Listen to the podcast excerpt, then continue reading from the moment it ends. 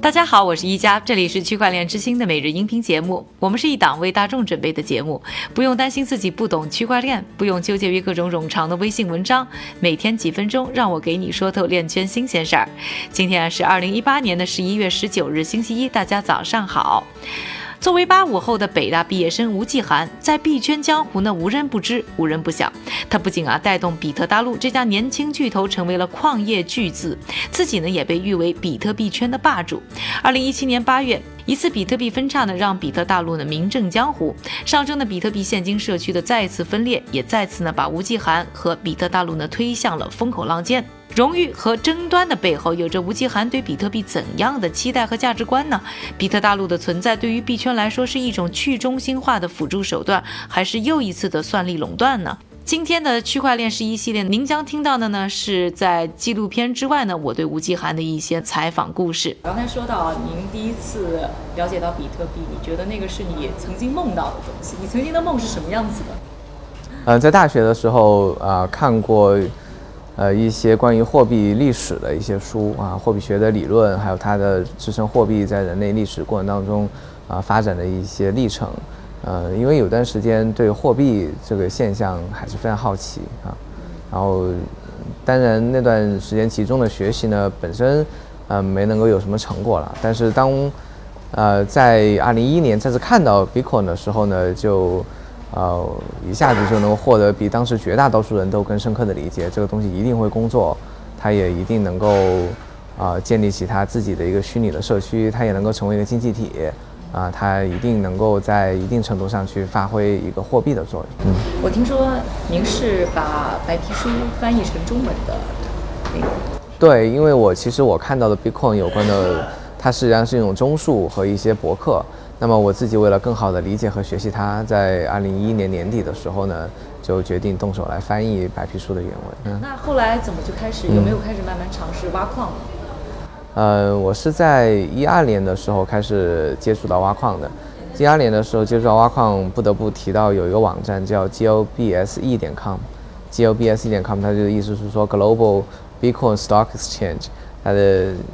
因为 Bitcoin 呢，它这种资金呢，它不受管制嘛，它就可以有一个网站，然后一些 enterprise 呃一些 enterprise 就可以到这个网站上去发售自己的股票，融资融 Bitcoin。而当时那个网站上所有的这些企业呢，其实大部分都是做挖矿的。那么因为挖矿呢，它是一个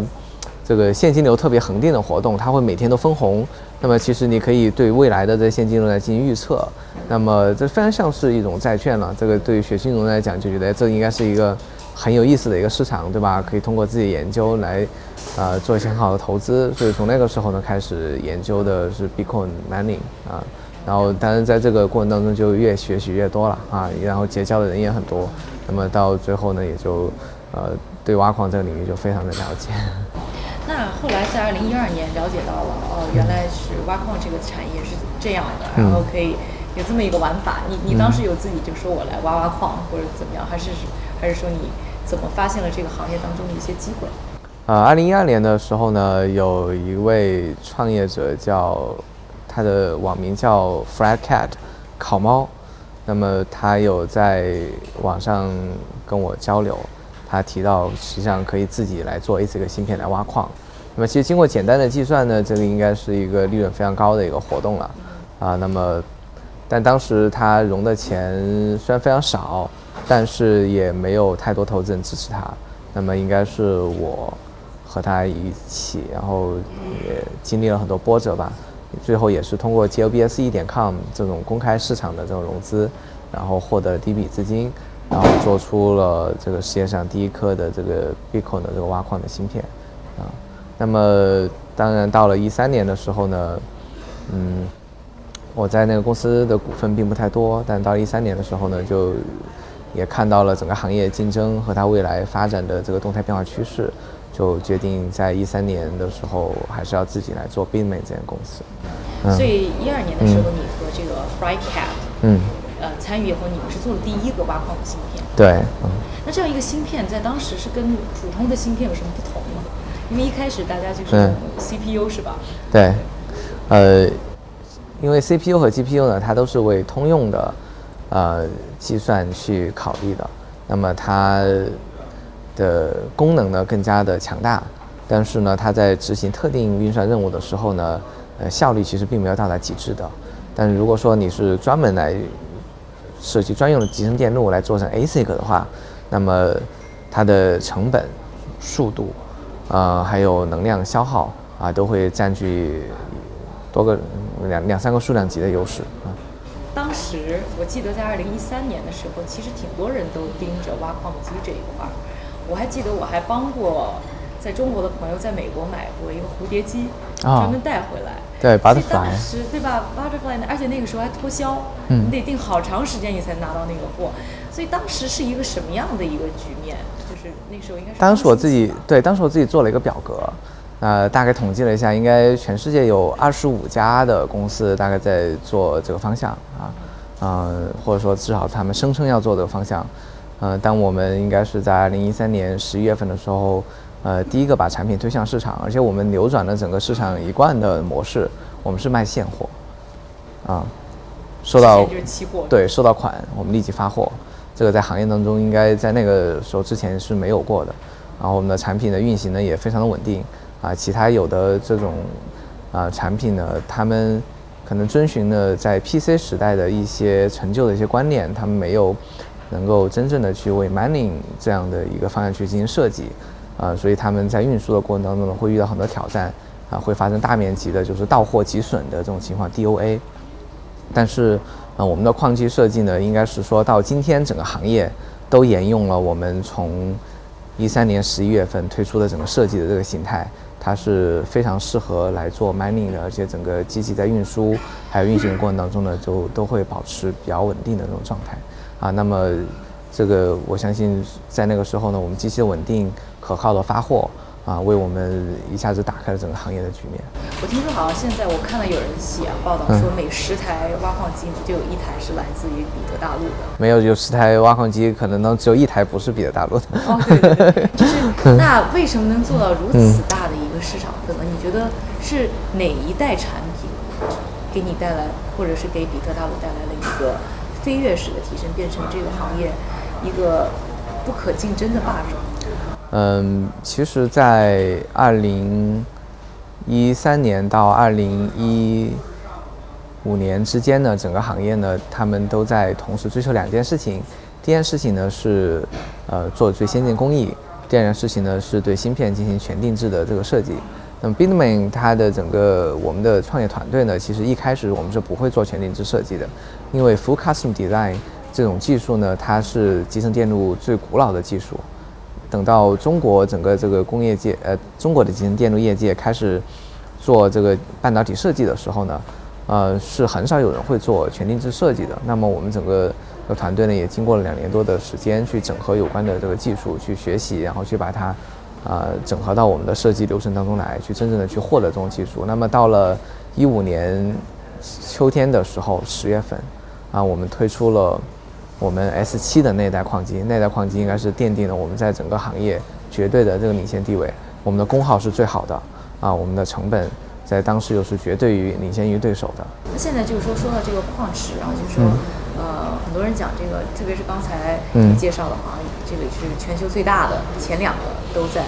比特大陆。那大家就会在有有一些讨论，就是说这个算力好像都集中在比特大陆的背后了。那你但是这个行业本身的思潮是希望能够去去中心化，对？你怎么看这个问题？嗯，这个问题呢，其实从最早这个行业的发展当中，这样的争论呢，我我觉得一直都存在啊。嗯，但是嗯，在这种 proof of work 它的呃竞争的这种过程当中呢，它的规模效应呢，确实是难以避免啊。呃，它也跟人性的一些弱点有关系。比方说，其实 MoneyPool 我们之所以能够聚集很大的这个算力，其实是来自于客户对我们的信任。而我们知道，在人类的这个社会当中呢，它的这种信任关系呢，这种品牌它又是非常难以建立的，对吧？那么，而矿池呢和矿工之间呢，它也存在着一些复杂的一些技术上的关系了。这其实导致，如果说一个做的矿池它能够呃去欺骗它的客户哈，那么。那客户呢？因此他也不愿意把他的算力呢去指向到随随便便的某个矿池。那么像这样的呃品牌，它实际上会构成一定的竞争壁垒。那么在硬件生产、研发等方方面面，它也存在着规模优势。因此，这样的集中呢，它可能是整个这个生态它难以避免的一个现象。嗯，当然好在呢，这个只是这个生态的一部分，对吧？那么它有集中的这个趋势。那么，但是呢，整个生态呢，它也有呃对抗它的这个趋势。那比方说，在挖矿哈，看似呃大矿场呢，它可能很有优势，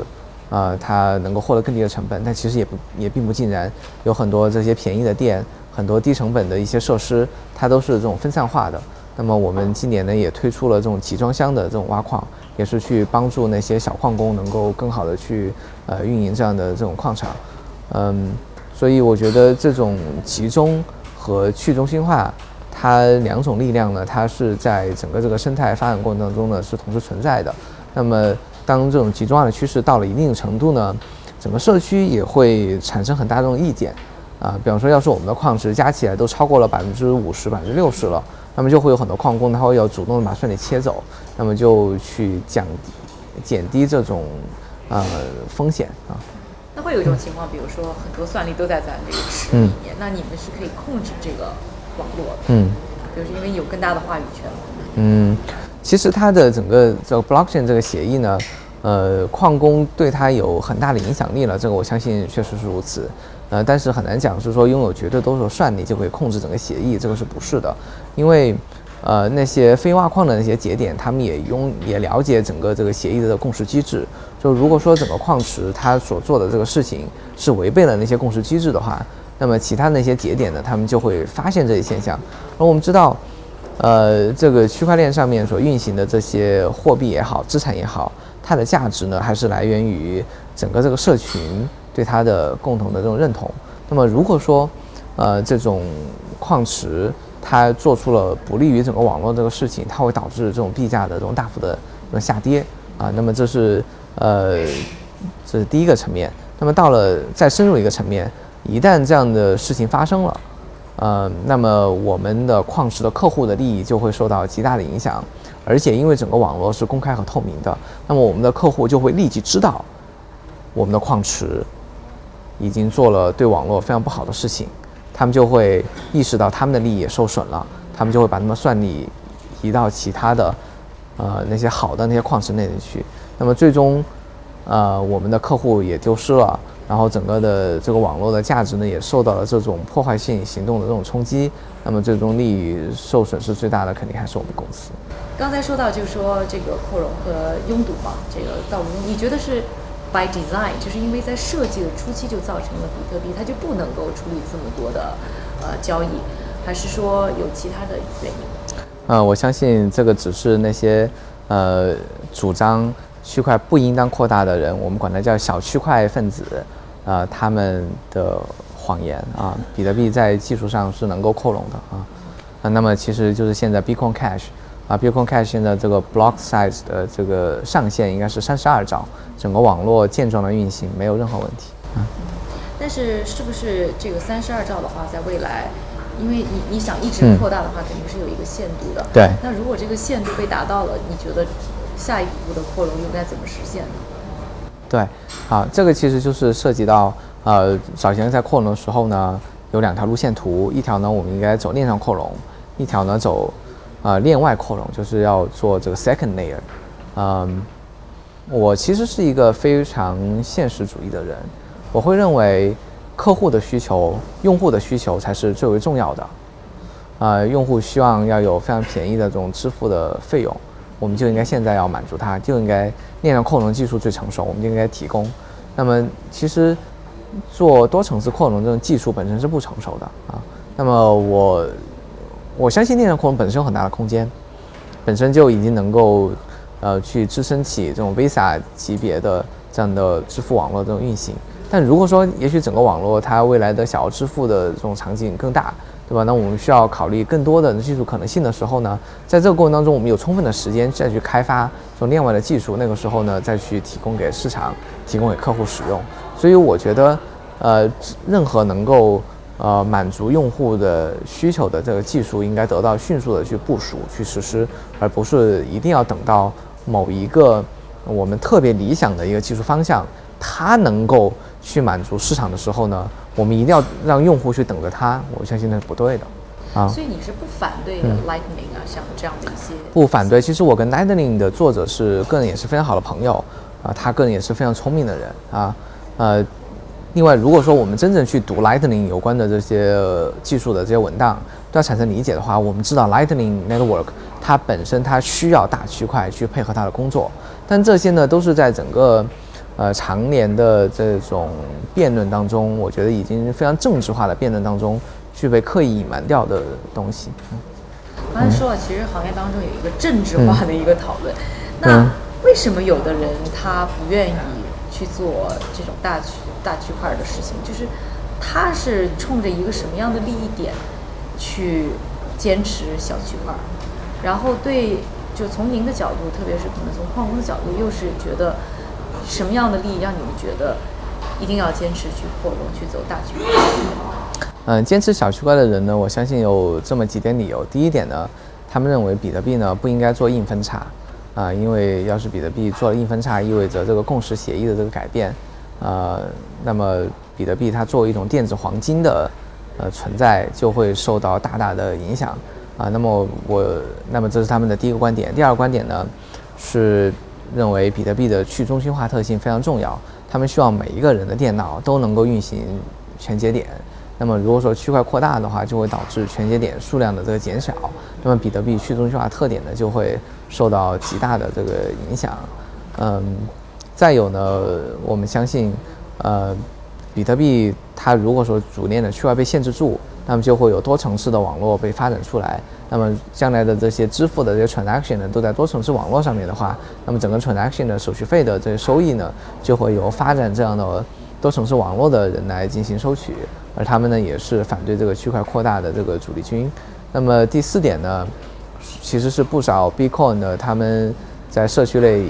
意见呃很有影响力的一些人，他们自己有购买其他的一些 Altcoin。那么如果说 Bitcoin 它自身因为拥堵发展受阻的话，那么那些持有 Altcoin 的，那你觉得 Bitcoin Cash 未来能取代 Bitcoin？